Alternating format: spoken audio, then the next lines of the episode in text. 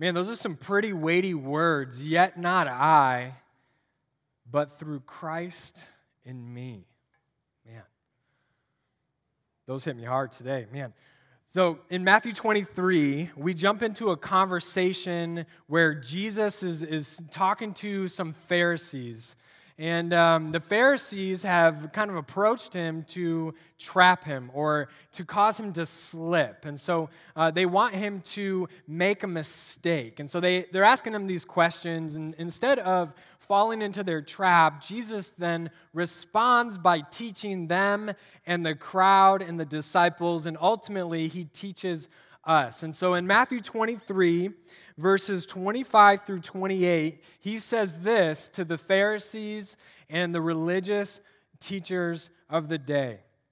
He says, "What sorrow awaits you, you religious teachers and Pharisees, you hypocrites! For you clean the outside of the cup and the plate, but inside they are full of greed and indulgence. You blind Pharisee, first clean the inside of the cup and the plate, that the outside may also be clean. What sorrow awaits you, you religious teachers and Pharisees, you hypocrites, for you are like whitewashed tombs, which outwardly appear beautiful, but within are full of dead men's bones and all uncleanness. So you also outwardly appear righteous to others, but within you are full of hypocrisy and lawlessness." Those are some pretty intense words from Jesus. Remember, he's teaching these Pharisees, and what he's doing is he's revealing to these Pharisees that sorrow will await them because ultimately they are too concerned with the wrong thing. He says two things. He says, first, you're too concerned with only cleaning the outside of the cup and the dish, but yet you neglect the filthy inside of the cup. Have you ever done that before? Have you ever just been focused on the outside of the cup rather than the inside? Or, or let me say this. Have you ever left like a cup or your lunch in your car for a few days after you've eaten it? It's, is that just me? Some of you are like, man, you're gross. Um So so when you look at that that that cup you left in the car, it gets kind of gross, or that dish, for me, I don't even want to clean it. I just want to throw it away because I know the inside is absolutely filthy. And that's what Jesus is talking about. You can't just clean the outside. I can hold that dish. I can have that dish in my hand, even though I know inside that dish it's absolutely gross. And that's what Jesus is talking about. You can't just clean the outside of the cup. You have to focus on what's on the inside. He also says they are too concerned with what's beautiful on the outside. He brings up this idea of whitewashed tombs, which, in other words, people back in their day, they would uh, make their the tombs beautiful on the outside, but really, that's for for for someone who's passed away. Those people are dead inside. Why would you be concerned with the outside when you're just putting something that's dead on the inside? And so we're left asking, why are the Pharisees and the religious teachers doing this? Why, why are they concerned about these certain things? And we all understand that you need to clean the inside as well as the outside. We all understand that it doesn't matter what you put into the tomb, it's still dead in there. And so what is Jesus getting at? Well, he wants us to understand in Matthew twenty-three that sorrow will await you if you try to fix your deepest need on your own. Let me say that again. Sorrow will await you. It's going to be there to greet you if you try to fix your deepest need on your own. Which then that leads to the next question. Well, what is our deepest need? I'm so glad you asked. Our deepest need is a new, pure heart. Our deepest need is a new, pure heart. We're in the mes- we're in a message series called The Good Life, and um, we have been going through Matthew chapter five, the, the Beatitudes, right at the beginning of Jesus' Sermon on the Mount. And today we are looking at Matthew chapter five, verse eight. So if you have your Bible with you, you can go to Matthew five, eight. We, we're going to be there all day. But if not, we'll have it on the screens. And what Jesus wants us to understand in Matthew five eight is that our greatest need is a pure heart, not our religious practices. And I'm going to say that very clearly today. Again, our greatest need in life is a pure heart, not our religious practices. Because one is going to lead to blessedness or happiness, as Matthew five says, but the other is going to lead to sorrow, as Matthew twenty-three says.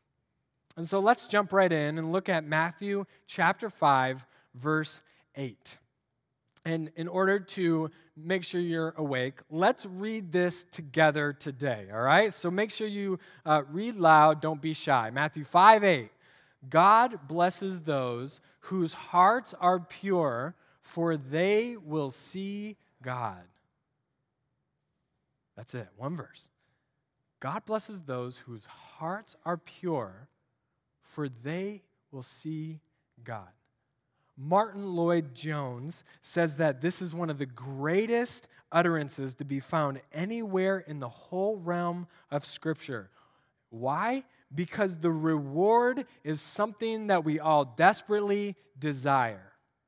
The reward is of a pure heart is that we would see God. If you've been to a funeral at any point in life, no matter whose funeral you go to, the hope is that that, that person, that loved one of ours, is seeing God, right?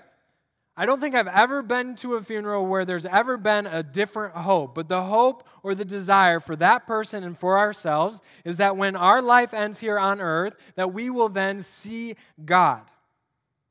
And so here in Matthew five eight, Jesus is, is explaining to us what it takes to see God, what it takes for us to then pass from this life to the next in order to then see God in our lives.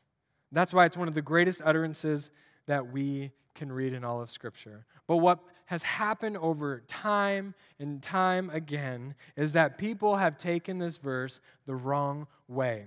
Like the Pharisees, many people have taken it to mean that they need to purify their own hearts. Or in other words, they tried to fix it themselves. Uh, I don't know about you, but in our marriage, my wife will come to me with an issue, and instantly, while she's talking, I kind of stop listening to her. Uh, I try to fix the issue in my mind. Maybe you can relate. But what I've come to realize over ten years of marriage is that that's not right. She doesn't like that all the time. Sometimes she wants me to fix the issue right away, but sometimes she just wants me to give her a hug. Sometimes she just wants the compassion or just for me to listen. But yet my instinct is to fix it. And I think that that pours over into our spiritual lives as well. We read this verse, Matthew five eight, and we read that those who have a pure heart will see God. Well, okay then, I'm going to purify my heart. It's that simple. And so that's exactly what Jesus isn't saying for us to do. We are not to be like the Pharisees to try to purify our own hearts, because here, I'm going to break it to you, we cannot purify our own hearts. We cannot fix our impure hearts on our own.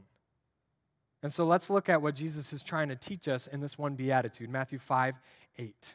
First, we have to look at that word heart. What does he mean by that word heart? When the Bible talks about the word heart, it is primarily referring to the center of a person's being. Or in other words, when it talks about the heart, it's talking about the fountain from which everything flows. A few years ago, we went to the Grand Canyon. And as you're standing there watching and looking at the Grand Canyon, you can't help but notice this amazing, massive river that just weaves its way through the rock. Such a powerful river that over time, and it's just kind of weaved its way through these amazing, beautiful canyons. You see, what's what's more important about the Colorado River, more interesting, I should say, is that if you actually go to La Padre Pass in the Rocky Mountains in Colorado, you can actually go to the beginning of the Colorado River. And, and, and if you didn't know, the beginning of the Colorado River, it's basically a swamp. It's just runoff. And there are points of the river where you literally can straddle the Colorado River, the river that flows through the Grand Canyon. You see, when the Bible's talking about the heart, it's talking about the beginning or the fountain or the spring from which your life flows.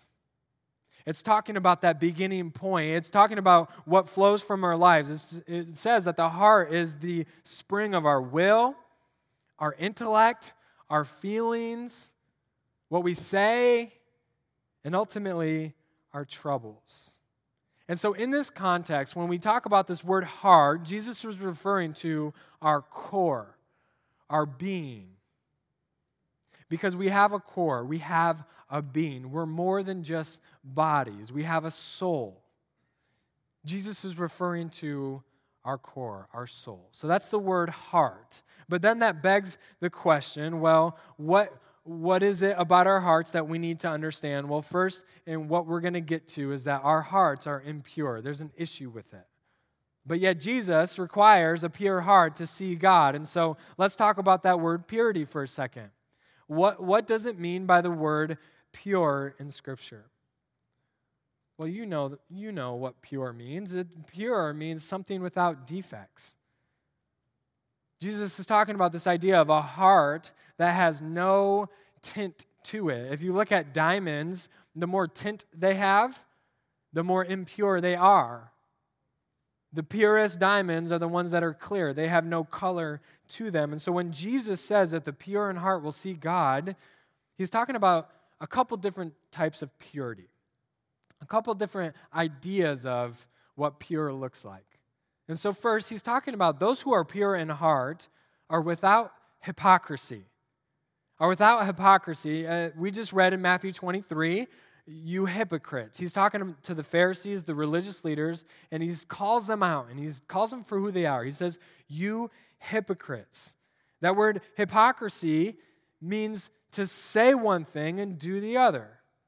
And in Matthew twenty-three, Jesus says that, hey, you guys are people who teach the law, but you don't practice the law. You are hypocrites.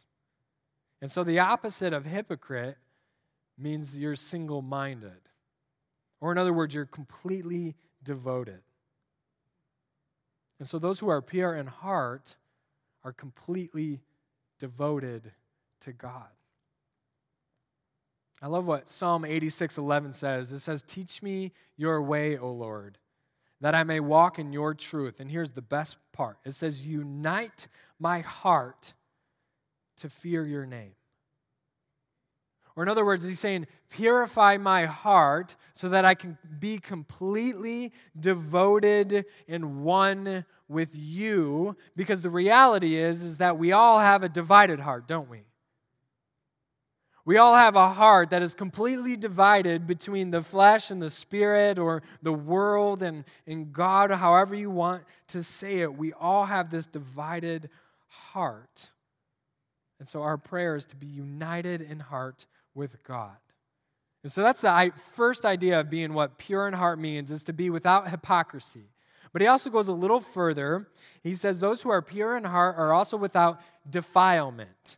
And so not only uh, should we have a, a single-minded, fully devoted heart to God, but we also need a heart that is not defiled. That word defiled means ruined.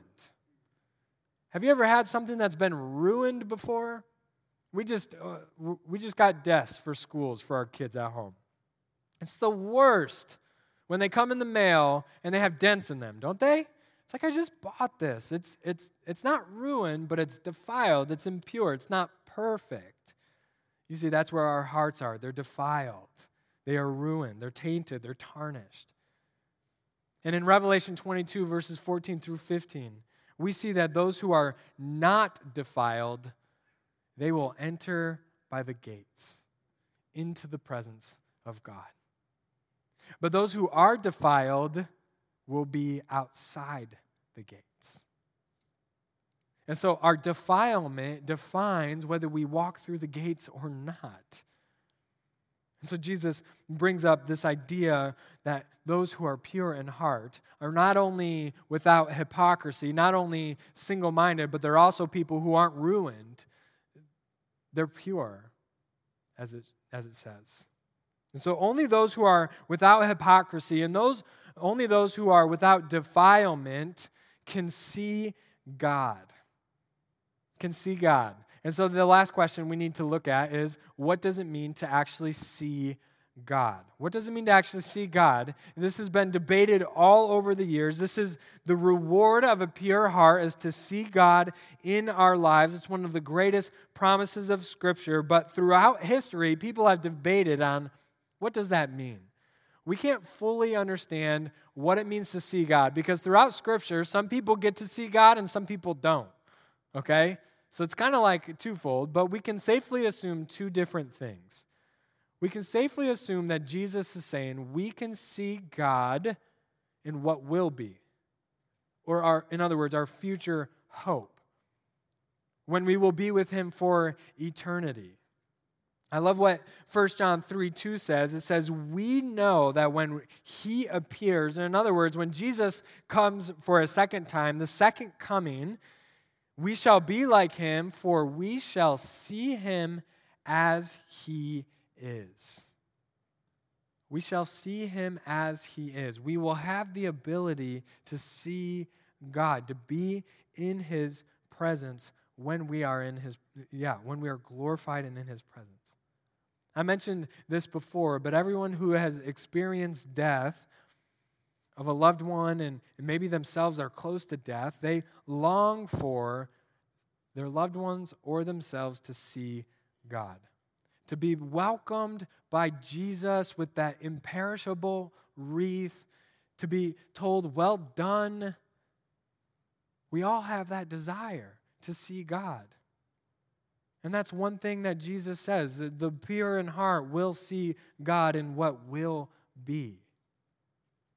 But I think it goes a little further than that, because between what will be when we pass from this life to the next and today, we still have to live life, don't we? There's still every single day we're living. And so uh, I think we can also safely assume that Jesus is referring to the fact that we can also see God in the here and now. Yes, we're supposed to have our eyes focused on what will be, but we also have to experience today. And so for those who have a relationship with Jesus, I think we can all agree upon that we get to see God on a daily basis in a few ways. First, we get to see God when we comprehend him, when we understand who God is. Matthew thirteen brings this up, this idea that he, you hear the gospel, you understand the gospel. We get to see God through comprehension. And when we understand God, we understand his existence, his eternal existence, his majesty, his presence, his preeminence, his, his glory, his love, grace, mercy. The list goes on. We get to understand those things. You see, between the, the what will be and today, we get to experience God and see him now. I I I try to put myself in situations to experience God. And in one way, I don't know, this, this sounds a little weird, but in one way, I live, live I love living by the lake because there's so many bald eagles around. And for some reason, when I when I'm praying or when I'm talking with God or I'm reading Scripture, there's nothing greater than just to see a bald eagle fly overhead. And in that moment, something just kind of happens in my soul, and it's like almost I experienced God in a way that day. And maybe you have that same feeling with something else. Maybe you've experienced God today already. You see, we experience God in the here and now. And furthermore, like I said, those who have faith in Jesus, we can see God in nature and Scripture, in the midst of our church family, and also in our circumstances. And so this should be the goal for all of us Christians, is to understand that the pure in heart will see God. That's their reward. They will see God in what will be, but also we get to see God in the here and now. But we're kind of left with an issue, aren't we? And I haven't really addressed it yet, because it says the pure in heart will see God. The pure in heart will experience everything I just talked about, but there's a really big problem is that we are not pure in heart, are we? We are hypocrites. We are defiled to our core.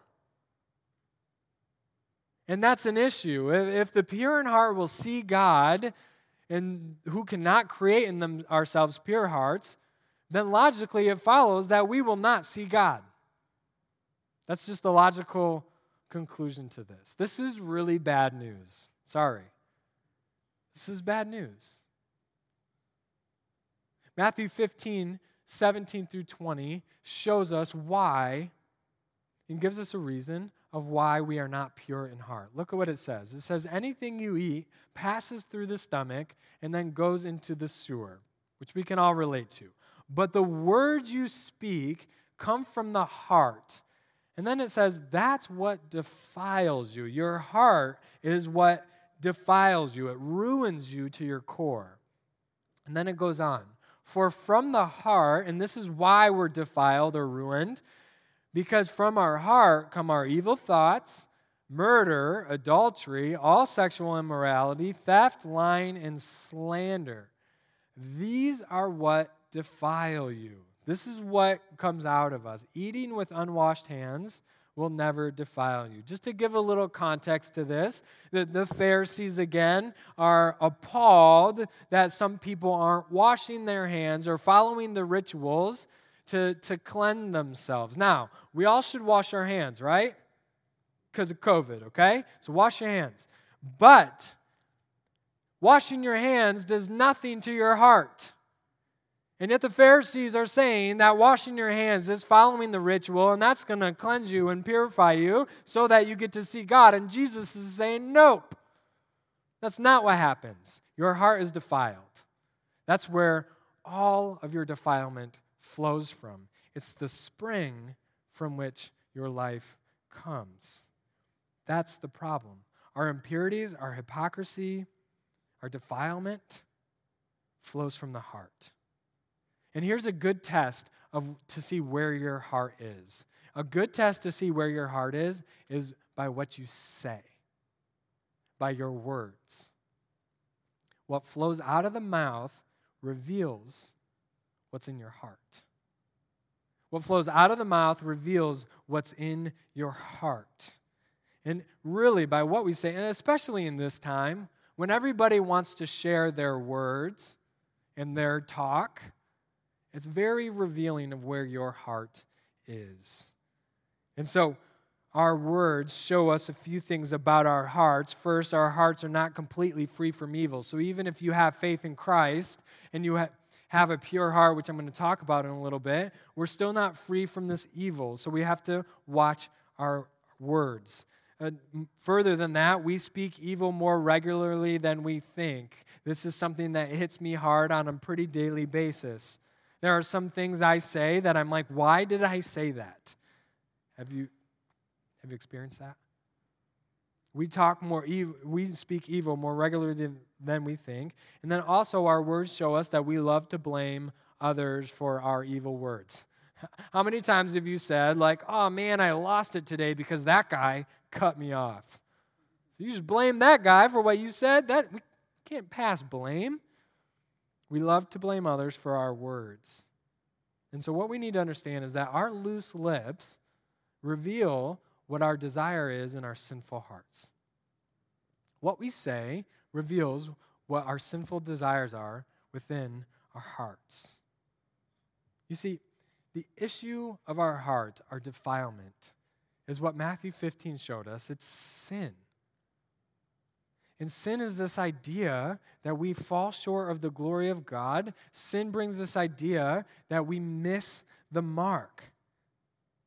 But here's the biggest issue with sin. Sin is an issue of the heart before it ever becomes an issue of behavior. Let me say that again. Sin is an issue of the heart before it ever becomes an issue of behavior. It's our greatest problem in life because it's what's keeping us from seeing God. And that's our biggest problem in life.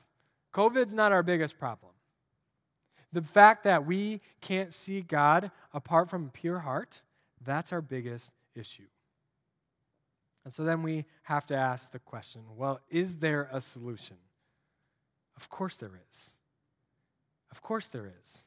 And many of you know the solution. The solution is the good news of Jesus Christ. The solution is the gospel, and it, because it promises nothing less than a new heart, one that is no longer enslaved to the passions and desires of a sinful nature.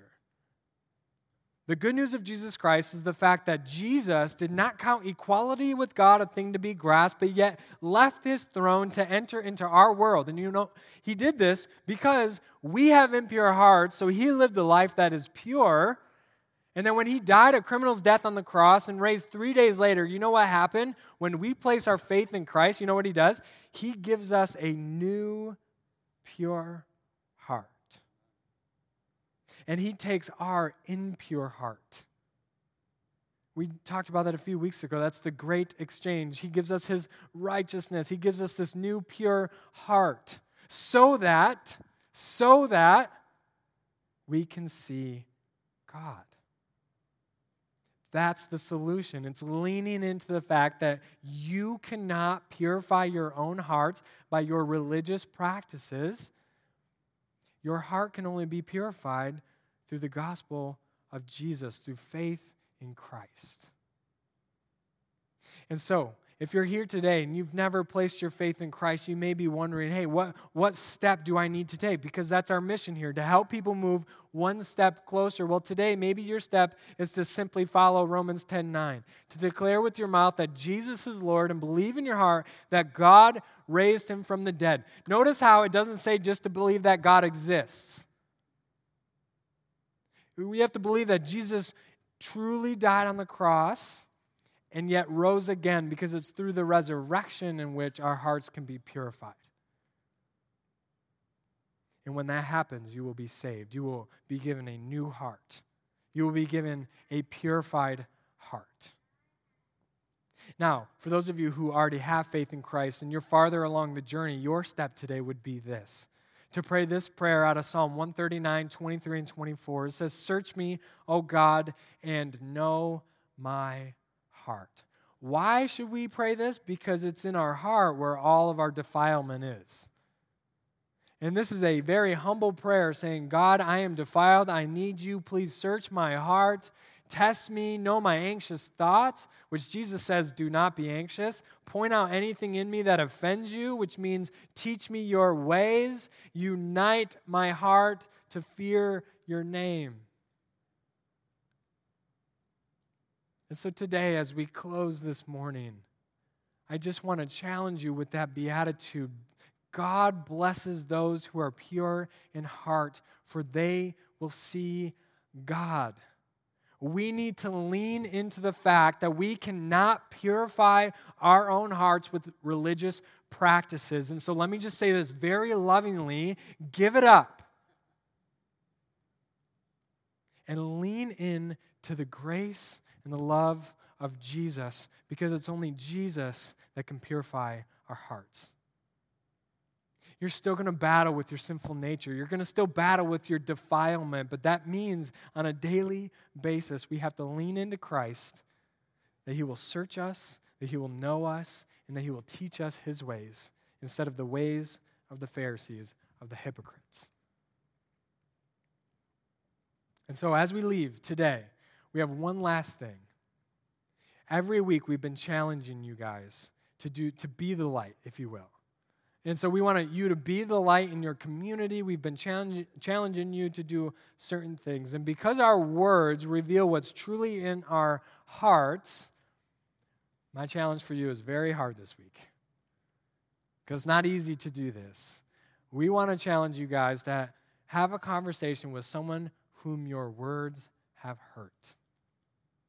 And so really start praying. Start praying for God to give you the boldness. Start praying for God to reveal to you maybe someone you have hurt, and go to them, make amends, apologize for your sinful heart. Okay? That's my challenge to you guys today. Let's pray. God, we thank you so much for your grace and for your mercy. We thank you for the fact that we can have a pure heart to, so that we can see you. One thing we all desperately desire is to be in your presence, not only in what will be, but also today. And so, God, I pray that you would work in us that pure heart.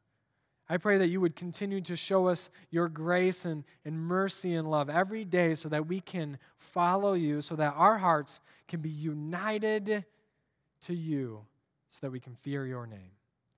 God, we love you and we give you all the glory today. We pray this in your name. Amen.